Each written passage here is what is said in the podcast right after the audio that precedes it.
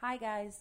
This is Stella Bella, editor of Sold Magazine, and welcome to another episode of In the Spray Room, Sold's podcast with some of the best and brightest artists on the streets today. We are bringing out the lighter side of these creatives by talking to them in a less structured environment. Today's Sold crew consists of myself, Bike Girl, Hello. and Brooklyn's own Big Ronnie. Hello. For our daily online content, check us out at soldmagny.com. Follow us on Instagram and Twitter at soldmag. And before we introduce our special guest today, Big Ronnie, tell us what's going on. We have two upcoming events that we're super excited for. Moniker Art Fair, May 3rd through the 6th. We are going to be set up live and broadcasting and going live and doing interviews from the Juxtapose booth inside Moniker Art Fair. Looking forward to it. We already have some fun guests scheduled for you that we don't want to give away just yet. And then coming up May 11th is Dirk Cobain and my next show at Butcher Bar. It's going to be a street art photography show.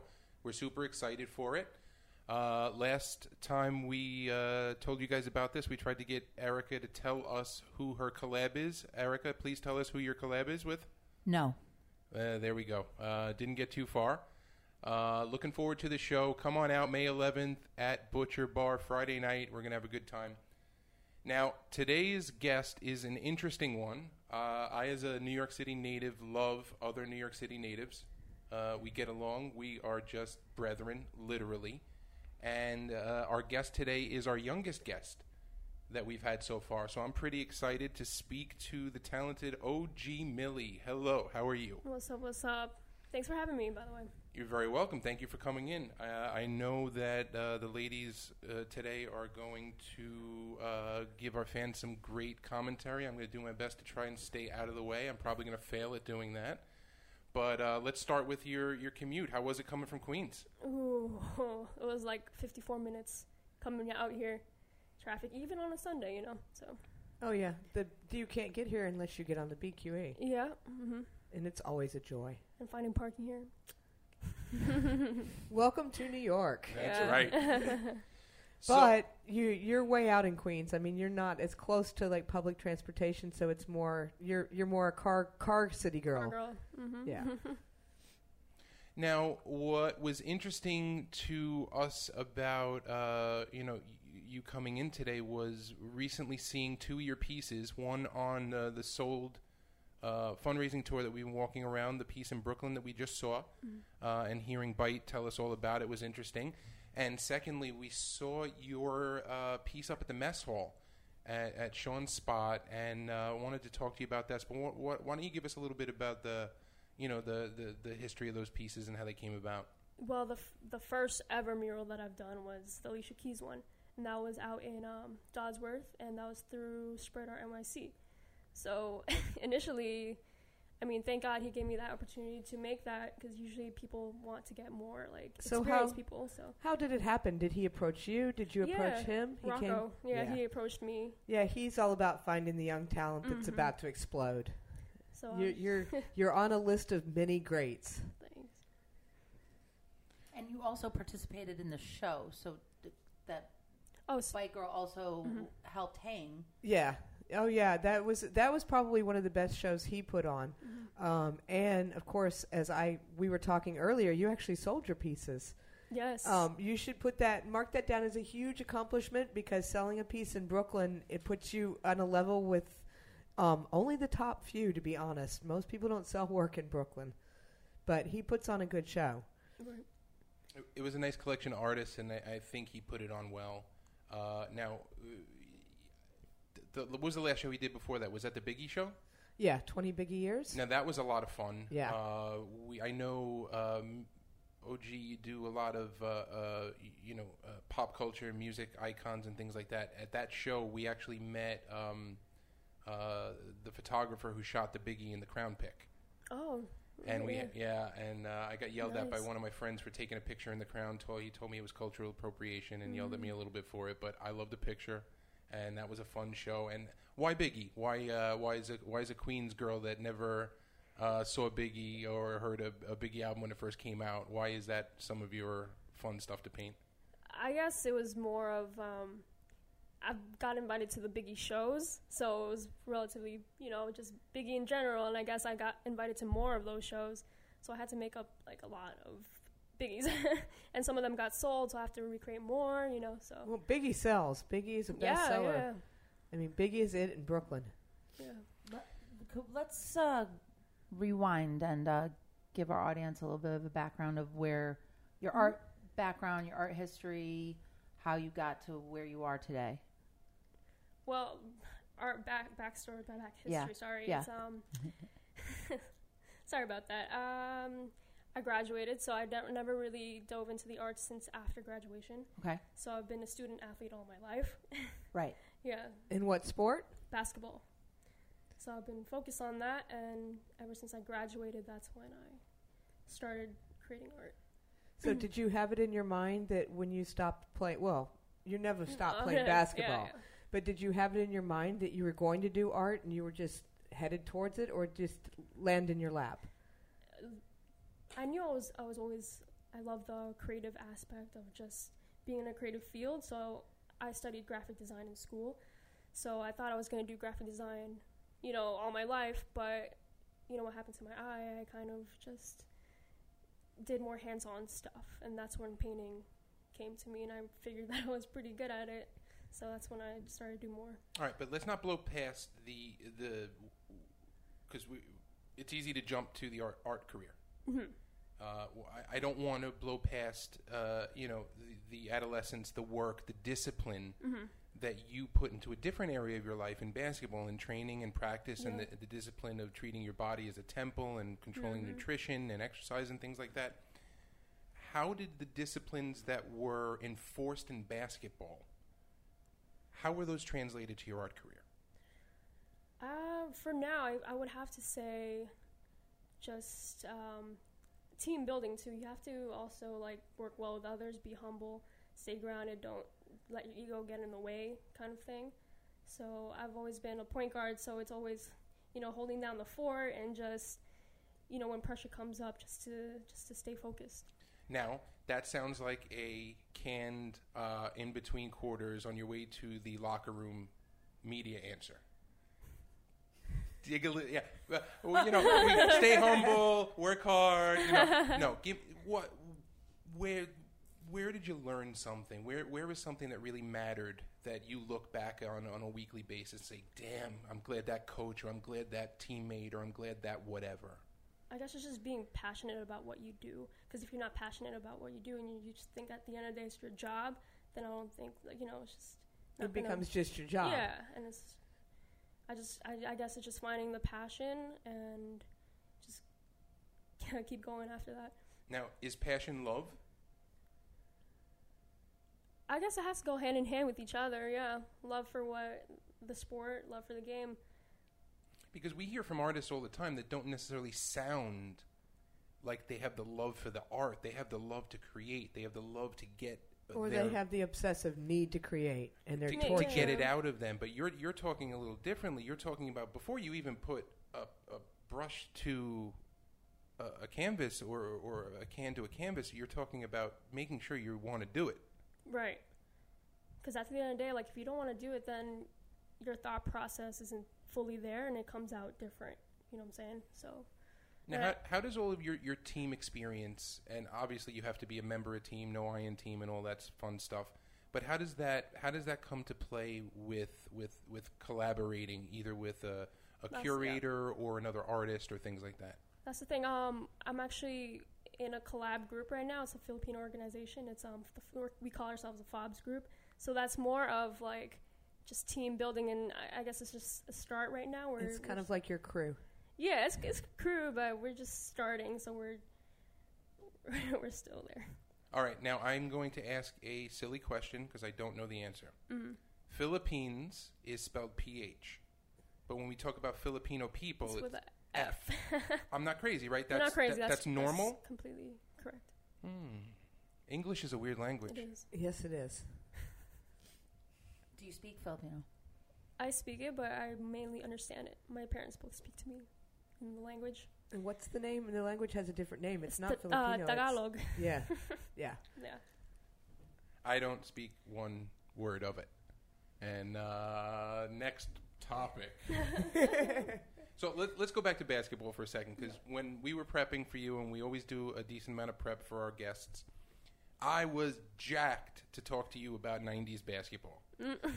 but then I see that that is not, I'm a decade and a half off.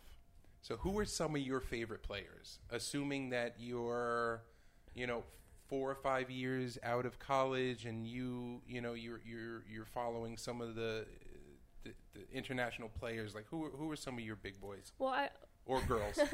I grew up watching um, Allen Iverson, so that's why all the crazy handles, um, the dribbling skills. practice? We talking about practice? Remember, Yeah. that, remember that quote from him? He didn't want to. Oh yeah. I was like, wait, wait. yeah, sorry. who else?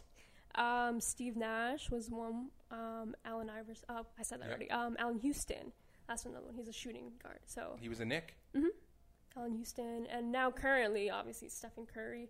Because I try to relate myself, like how how do I play, like relate my my style of play with those players, and I feel like we go hand in hand. So, So- any WNBA players you wish you were? Becky Hammon was like my go-to girl. yeah.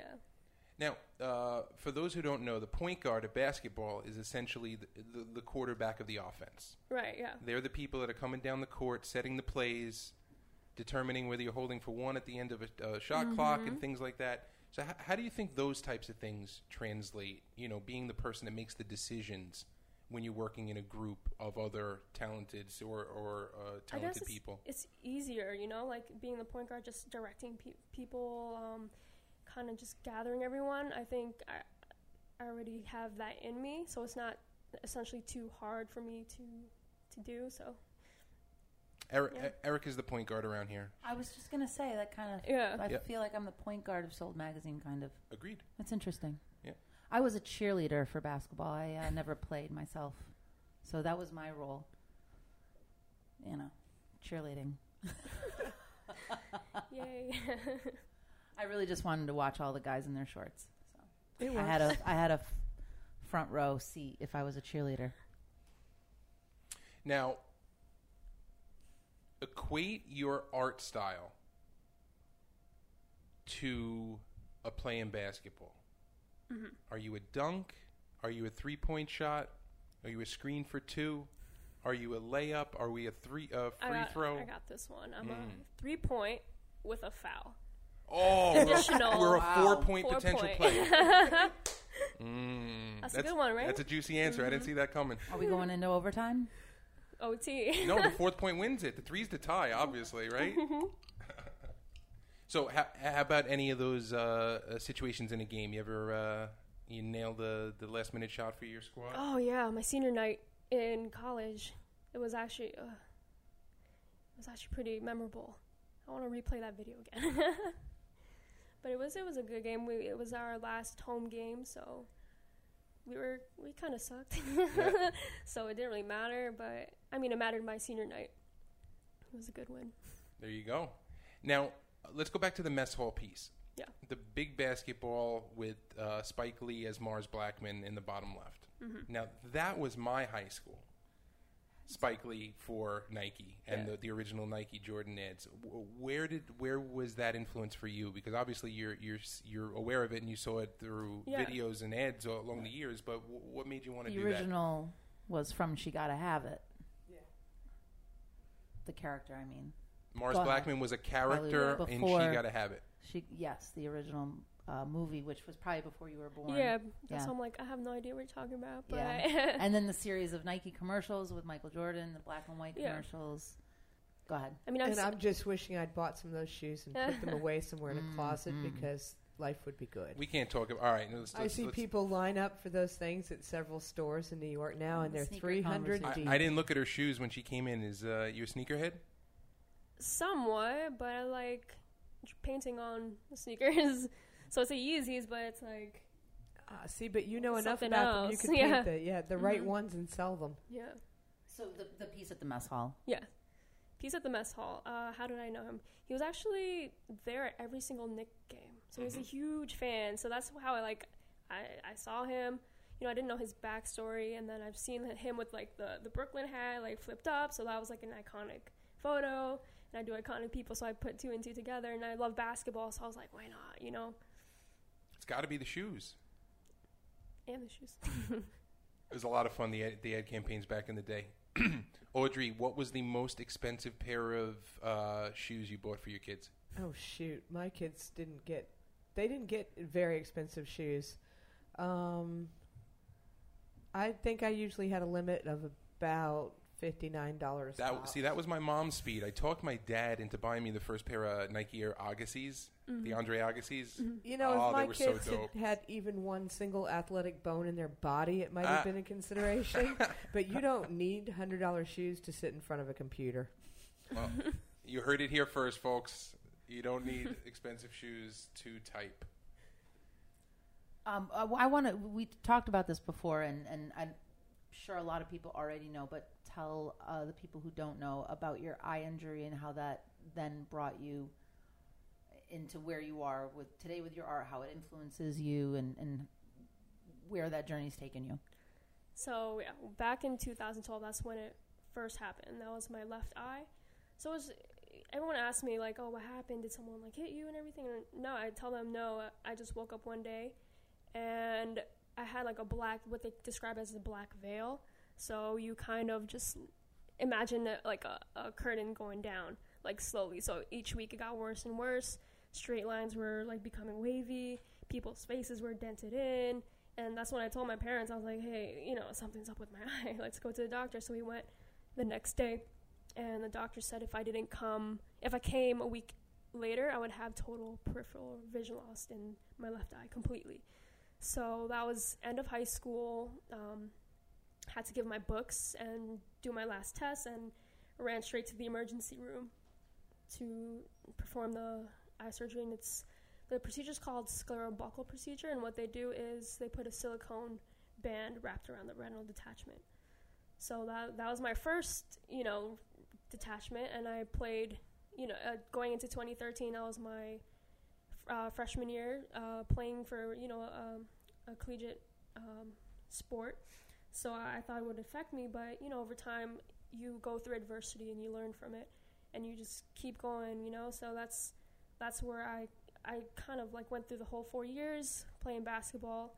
Thank God nothing else happened to my eye. But fast forward over those years, um, last year, last November, that was my second time having Second second surgery, and it was really it was fairly recent. And you know, thinking thinking back, I just was in disbelief again. You know, because I don't want to go through that same like healing process. It's for five months, six months, and now that I'm like getting into artwork more, I You're kind of relying on your eyes. yeah, I'm real, and I was like, I'm just beginning my career. Like, why is this happening to me? You know. So I guess everything happens for a reason, and here I am today, like able to do art. So I, I'm kind of blessed. Like everything went smoothly. I uh, my eyes still compensate for the other, but it's just a challenge and it's just adversity. Once again, How, who would you say influences you the most with your artwork? It, as coming from a graphic design, I don't see your artwork as being a graphic design background. Um, I don't know why. I think some people that I do know they have graphic design backgrounds. I'm not surprised when I find that out because of what Yeah, what their but I artwork think is. she's and I don't yeah. and I'm surprised to learn that. So who influences you and is anything with your vision um, come into play with your style? Mhm. Um, is that have anything to do with it? it's more over of not who influences me, but what influences me. So, um, in college, I studied graphic design, and the first class that I took was basic drawing. So, in basic drawing, you learn the color theory, and I feel like color evokes a lot of emotions. You know, it's our every every day we wake up, we see color, and it kind of affects. Oh, it definitely Yeah, it does. kinda They've done everything. studies on color in drunk tanks, and it's it's striking on what a difference they can make. Yeah, so I was always like that student who was always um, kind of wanted to know more of the scientific principle behind it and the psychology behind color theory. So I remember Isaac Newton. He was actually the one who who explained that color originates from light, and through that, after a lot of experimentations, he's he found that. You know, once he refracted the light through a prism, like you know the Floyd, um, Pink Floyd Mhm. T-shirts, he found it that color is made up of um, light is made up of several colors, which is the rainbow. The different wavelengths lengths of Mhm. the energy of So the light. So I was always interested in like the history behind it. Um, there was also a color wheel founded by a German scientist. Um, so he kind of made that color wheel in a sense of the complementary colors. So what colors look good together, what colors don't. What colors, um, you know, there's a warm side, the red, orange, yellow. Then there's a cool side. So I've always like learned like the psychology behind it, and I feel like um, they said that color is actually what is it called? Um, a modern luxury. Because when you think back, there's no colored TV. There's magazines that were not glossy and not vibrant, and there was limited textile like dyes. So it was it wasn't until the 1950s that um, that, the, that these chemical companies Pigments. hmm that they have produced more um, variety of colors, and today we have almost like 16 million different kinds of of colors. See, now, did you, were you ever influenced by the comic book era? Yeah, so they were kind of like, uh, uh, like getting there with the colors and everything, but they were still kind of vintage. You know, they weren't vibrant. See, because when I see a lot of, um, you know, real uh, bite, uh, like these big burners, these real monster pieces that guys have some time to spend some Mhm. time oh on. yeah, that's uh, all about the gradients. But yes, but what I, the point I'm saying is, it, it, it brings me back to like Dick Tracy colors, oh yeah, uh, in the the, whole where yellow that's- is yellow and red yeah, is and red. that's the pop art influence in artists like Lichtenstein and other that's working into the work. I think with those colors really. Mm-hmm. Because you have that style and those bright popping and not even really primary colors but just the really fully saturated colors now. You went to school for graphic design. Yes. So, okay, so that was your eye opener in your first class. What was the eye closer where it said, ah, I don't want to do this? In like sc- uh, probably when when they were like, oh, what, how do I say it? The eye closer would have to be just staring at a computer all day long. literally an Yeah, eye that- closer Literally, like you just want to, So that's False. that's not your area of No. desired creat- creativity, yeah, even though you have the skills to be successful there potentially. yes.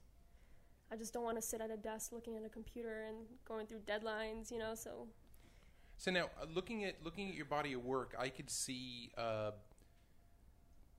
the stickers and the way you make your your larger pieces a little more accessible. I, I think that I'm sure you designed those all by yourself and did your own vectors and things like that, Mhm. right? Yeah, See, that's a skill set that I am I'm just learning yeah, through working with some um, some friends on this, but Yeah. that's invaluable. yeah. To, to, to set your files up the right way before you send them out to be printed on stickers or whatever is Mhm. the is the whole uh, uh, genius behind the process. Yeah, and I think it just goes hand in hand. You know, like you you need graphic design. I don't want to pay anyone if I know how to do it. So you know what I'm saying. So I did my business cards, sticker uh, stickers.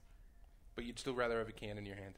Yeah, That's great. I'd rather you know. Every artist is their own small business. hmm so i notice and some of your pieces that sell are painted on mirrors is there Mhm. a reason is there so, is it is this fo- found materials or is it about the mirror what's it all about It's funny because um, last two years I was just tr- trying to find my art style. So I've been doing all kinds of mediums like jackets, shoes, wood, you know, fabric, and ultimately canvas just bored me because it was just plain square, different size. So that's why I dove into um, finding mirrors, and I like the antique. Like I, I go to flea markets, thrift stores, um, vintage stores just to find these mirrors, and it's just a journey on its own. I, I- I feel like it's just classy, and I feel like there's not a lot of young people who appreciate, you know, the old and the antique. They just overlook it. So I want to bring in the old school and the new school together, and that's why the my whole antique mirror, you know, mixed with street pop art All right. collides. I'll, I love I'll. I'll go there. it. Don't you think antique mirrors are like a beauty by comparison type of thing? Don't Yeah. you think that they're meant to distract you from you? Essentially, yeah. Honestly, why would a mirror be this ornate if I'm supposed to be looking at myself and paying attention to the reflection You're gonna- within it? Why would I put a beautiful? Well, it's also decorative. Well, in the you have to remember too that they it's a lot of them were made during the Victorian era, Yeah, where went- everything was about over design. yeah, Yeah, extra juicy. It was Oh, yeah. gaudy on purpose. gaudy, gaudy, gaudy on purpose. So mirrors, cool. Now, are you the type of person that likes to walk around and find your own stuff, or are you a thrift shop and buy something cheap? Like, where do you where would you rather source your your supplies from? Uh, definitely buying it for cheap, like their shop. So all these mirrors, I kind of roughly get less than like, you know, a certain amount. I don't want to, you know, antique mirrors are pretty expensive. Can be. yeah. Oh, So, they can be, yes. mhm. So I try to find them for the best price. But I guess the great thing is since you're going to paint over so much of it, the mirror itself doesn't have to be perfect. right, and that's It can I- have mhm. blemishes, so you can get a you can probably get them at a better price because it's not about the Mhm. reflection.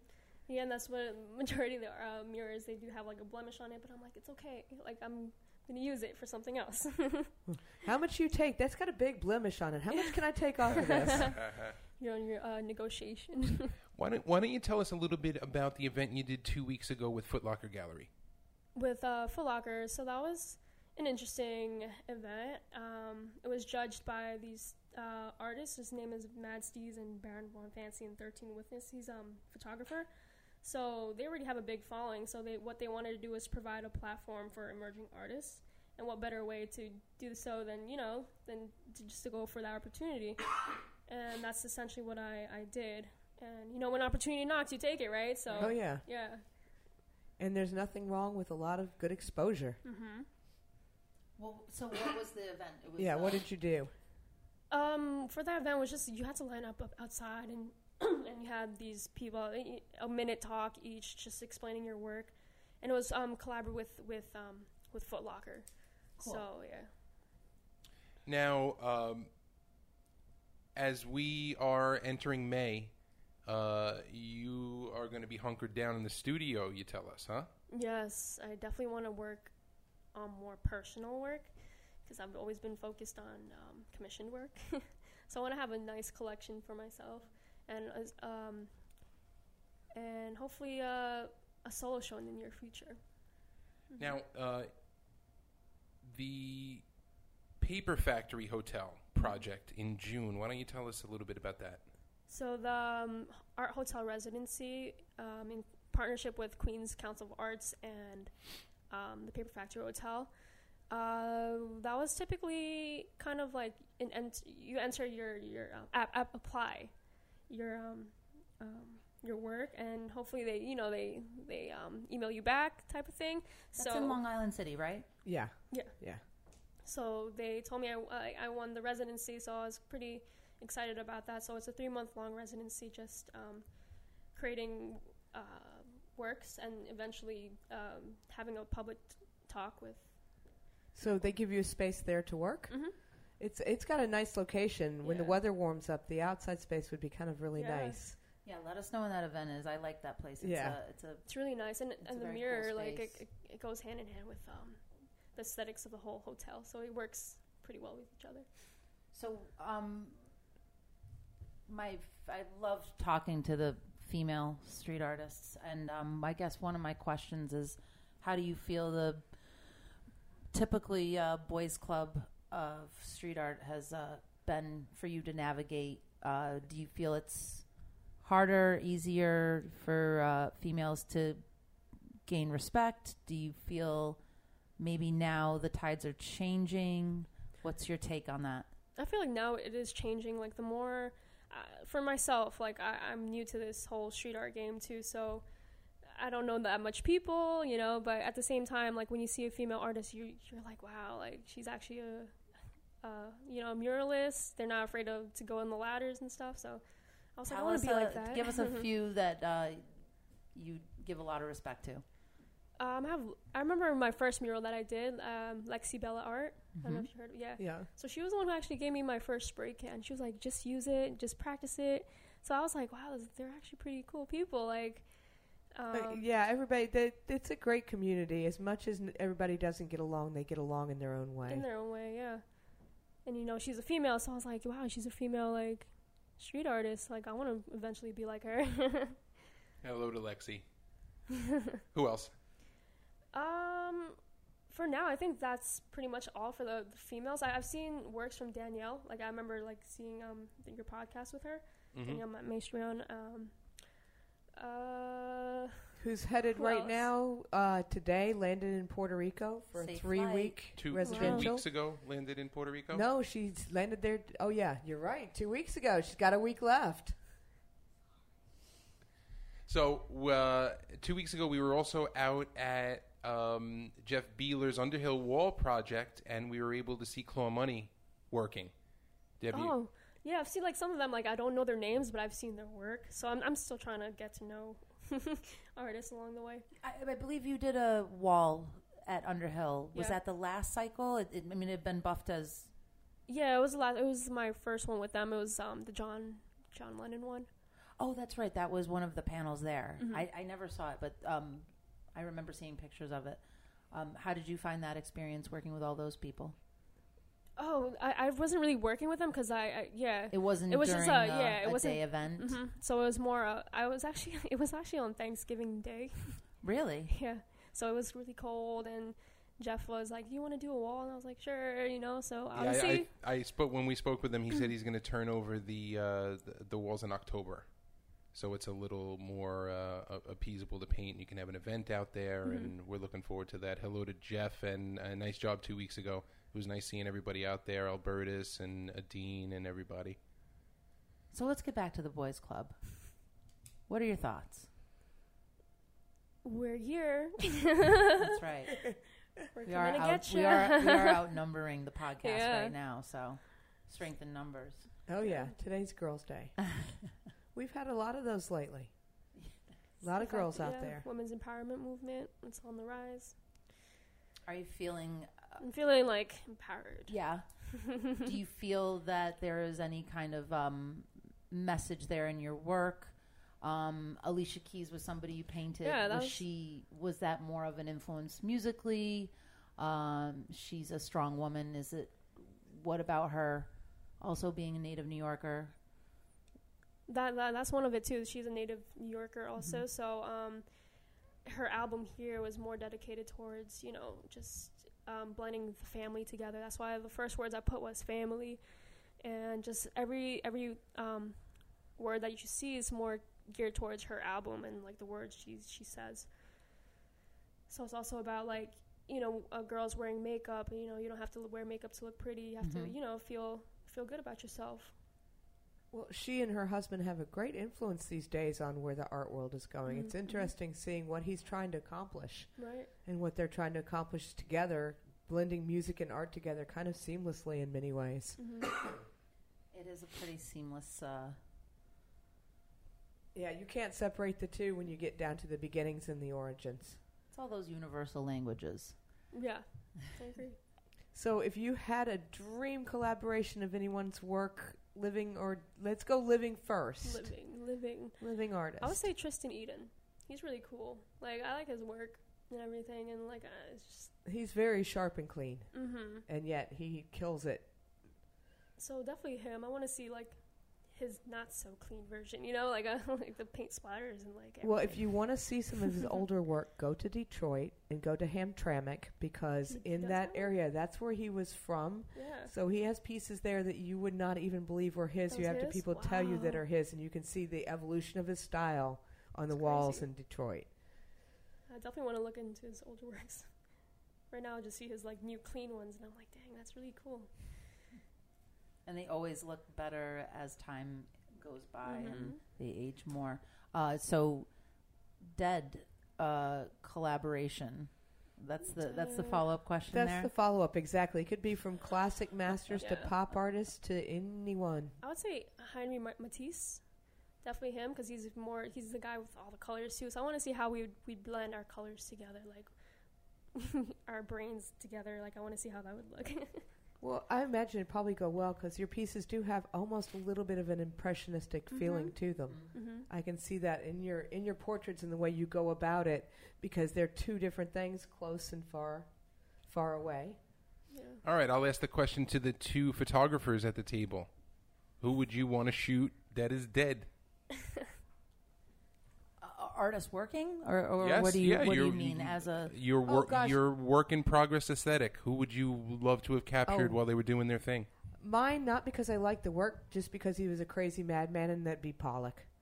Because I think he would have been Mm. fun to shoot because he danced and screamed and ranted and jumped and Just leave the very dramatic. open and get some yeah, and just sit back and watch the blur, paint fly blurred literally. hands with a focused eye. Don't steal her answer. Yeah, What's she- your no, answer? She took it. Sorry. She took it.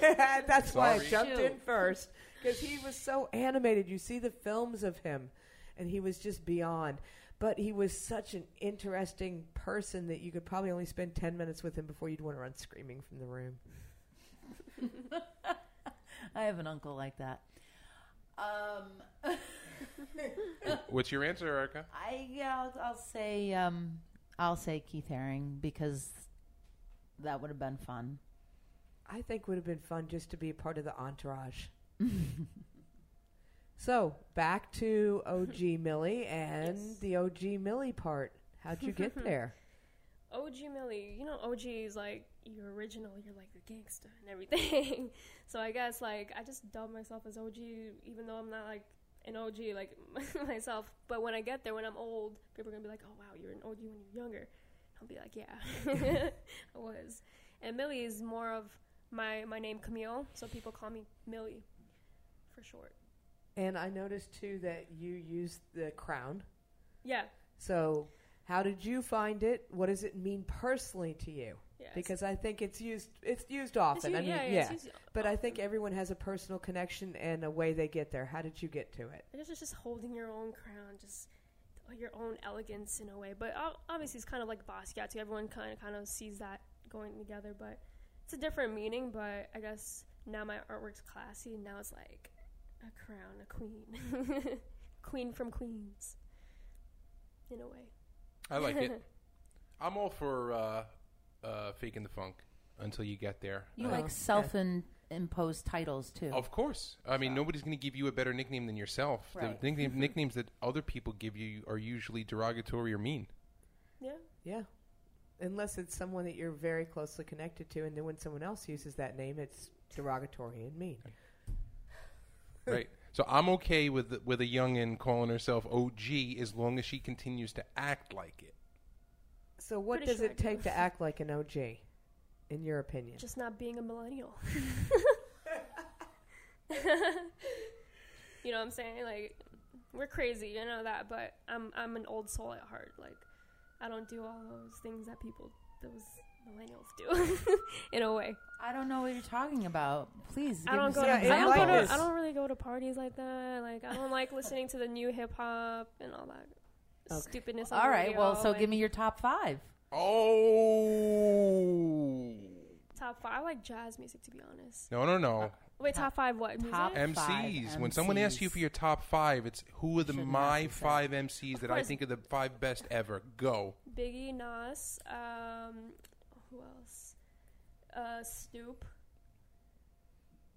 Uh, There's no wrong answers here. yeah, that's why I'm like, wait, Biggie, Nas. yeah. We're going to judge you for them, but there's no wrong answers. Well, Nas is the Queen's thing. Two more. No, Yeah, she's no. Tried and is- true. Yeah. I don't like Tal- Talib Kweli, Okay. Tribe Called Quest, so I like them. Um, was how many do I? Have? You got four. like, One more. I don't really listen to them. Put Q-Tip Wait, in there? wait, All wait, wait, uh, well, this is top five MCs. Well, she said We were saying a collective all right. tribe called Quest. Mm-hmm. Let's put it this way: we share two of our top five. I'm not going to tell you which two, but it's I I respect your list. Erica, what do you think of her list? Well, It's kind of classic. it's a classic list. Sorry, that wasn't Derek. See, now, Erica's got a, a- a- her number one is not on everybody's number one. My number one is a lot of people's number one.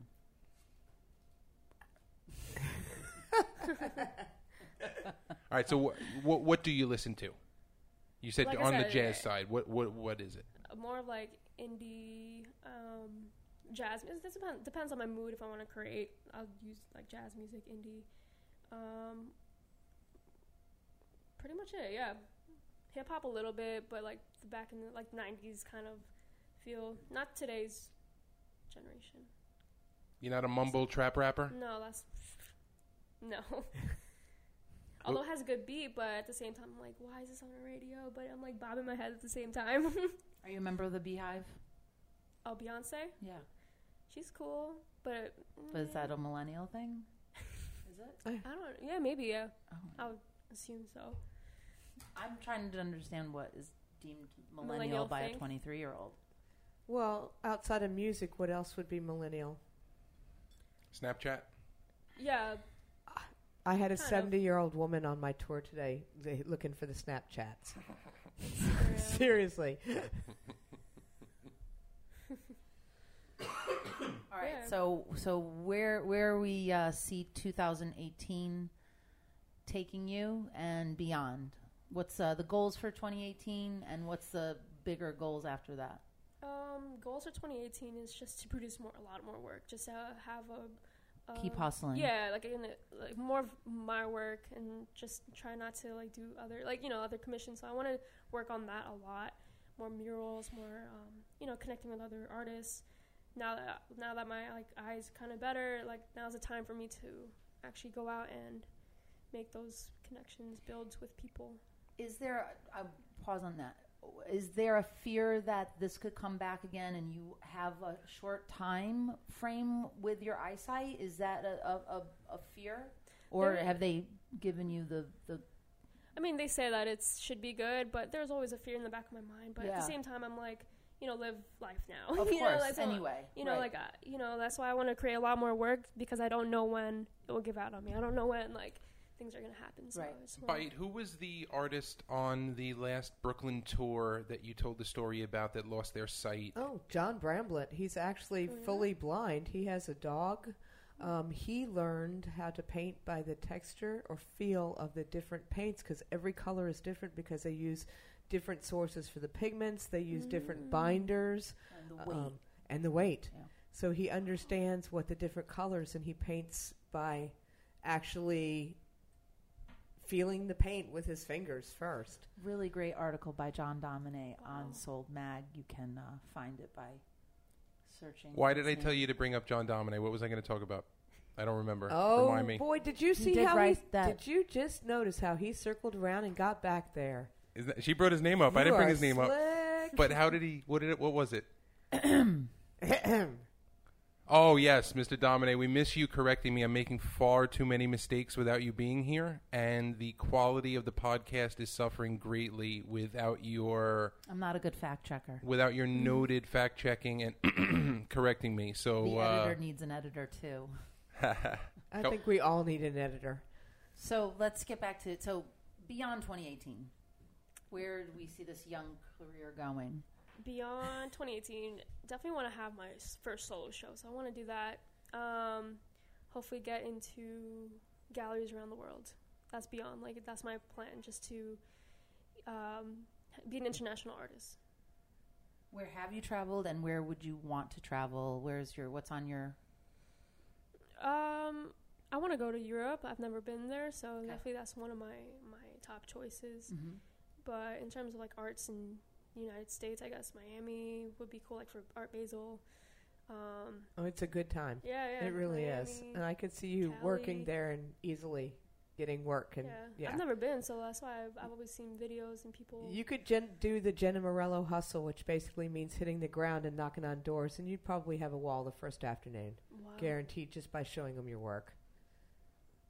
Yeah, so hopefully that maybe have a mural down there, you know.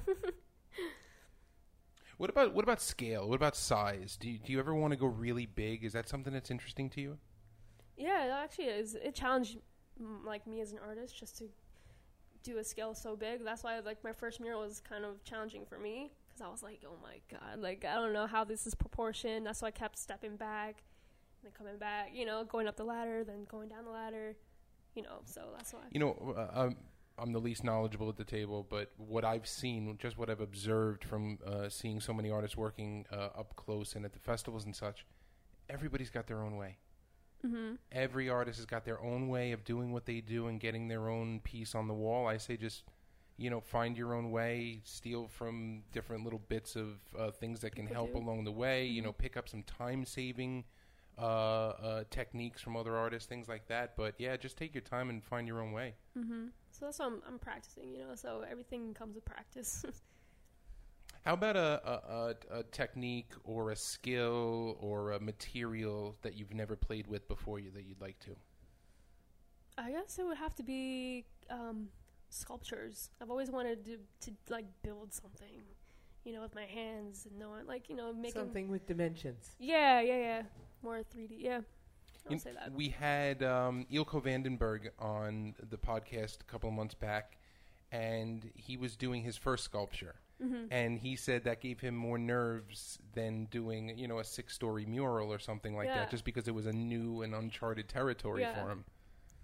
Yeah, so that's what I want to try. Like, I've never did anything like that. So I'm always like, I'm always that type of artist who tries new things. So that's why I, I tried the mirror art and I liked it. So Well, it is rather addictive to paint on the street, isn't it? it is. but then, like, uh, obviously, like the public, some they'll hate it, they'll love it, you know. So you're you're never going to have everybody love it. The thing to Mhm. remember is that everybody loves. If everybody loved your art, your art would be crap. yeah, Basically, because you have to. It has to engage people on different levels that aren't even about love, love and hate. Really. hmm Well, I, I, just think every every person's process, whether it's uh, building a business, creating a, a, a, an art method, or whatever it is, it's all going to be trial and error, and it's all going to be through growth. Growth Right. is always painful, and Mhm. and uh, personal growth, spiritual growth comes sometimes when you're wounded, and sometimes when you you get wounded by someone or someone's words or criticism. Mhm. So I think I think growth is always good and change is always good. Uh, that's why I like to, to to bitch about people that complain about missing old New York and loving old New York and things like that because New York is the constant change. We went from being sold uh, from the Native Americans for the equivalent of thirteen dollars to being the industrial powerhouse in this country and the world in I don't know.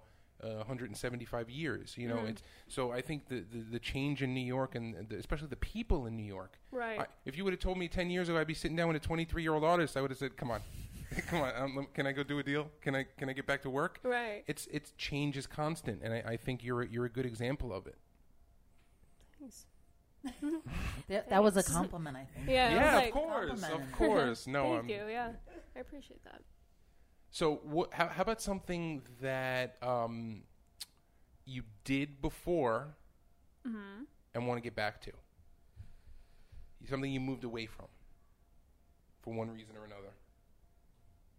I guess shoe art now, because I've been doing that. Yeah, I've been doing that for a while. Like that was like, if you scroll, yeah, yeah if you see it, like, um, my earlier pieces were more shoes and everything.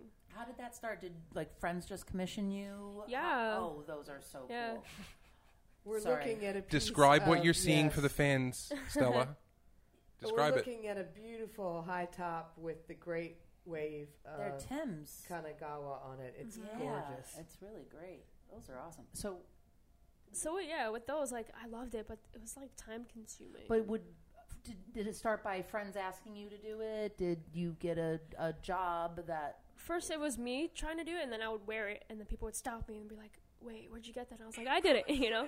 So Sorry, I played a video from her Instagram. Didn't mute my- We're now oh, watching those her look paint like my shoes. 92s.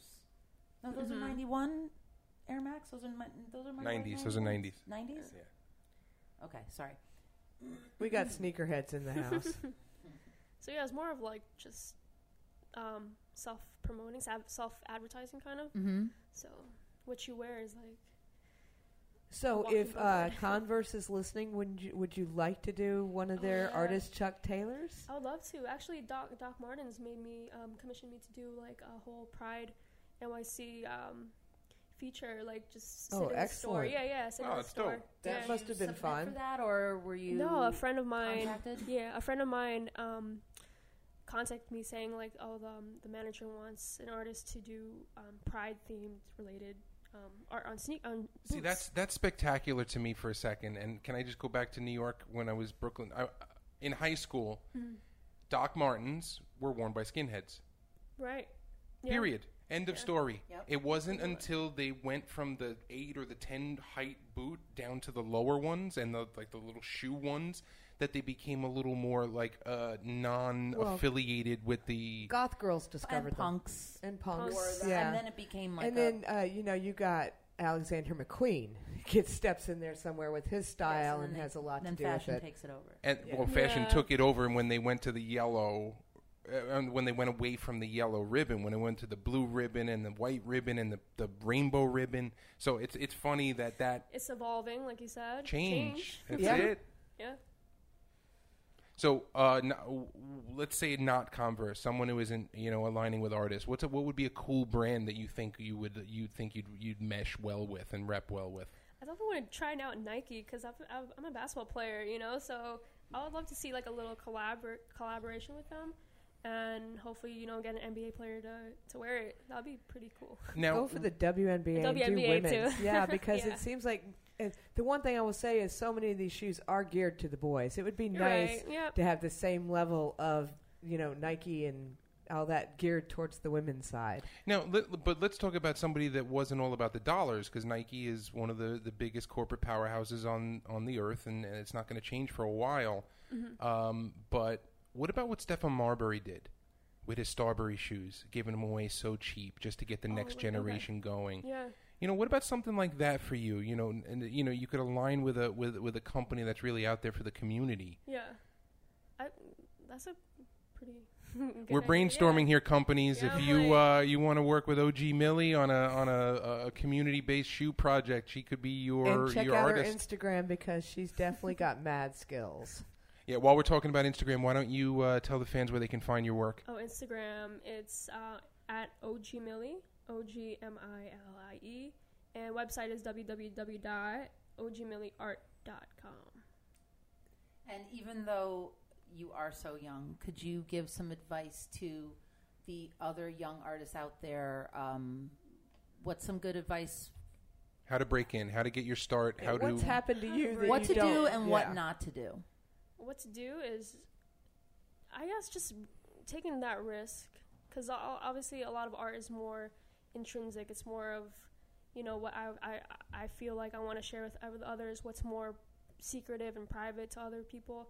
I guess it's more of letting go of that fear that people won't like it and, and just saying, hey, this is my work, this is me. it's not for other people. Yeah, Sometimes it's for a client, but it, other than that, it's for you. yeah. No, I agree. So maybe just that, just taking that that risk. Um, what not to do? Don't be, don't let your ego get in the way. I'd say that. Because there's a lot of artists who, you know, they think they're Hollywood, but meanwhile they're they're not shit, you know. so, I guess just to remain humble and grounded, so other people would look look up to you, in a sense. I, I think you have to remain even more humble and more grounded when you pick a name like OG Millie. Also, yeah, yeah. Seriously. so it's easy to say stay humble, but you you're for, you're kind of forced to it because you could you could build a bad rep Bad pretty quick. Don't get her mad.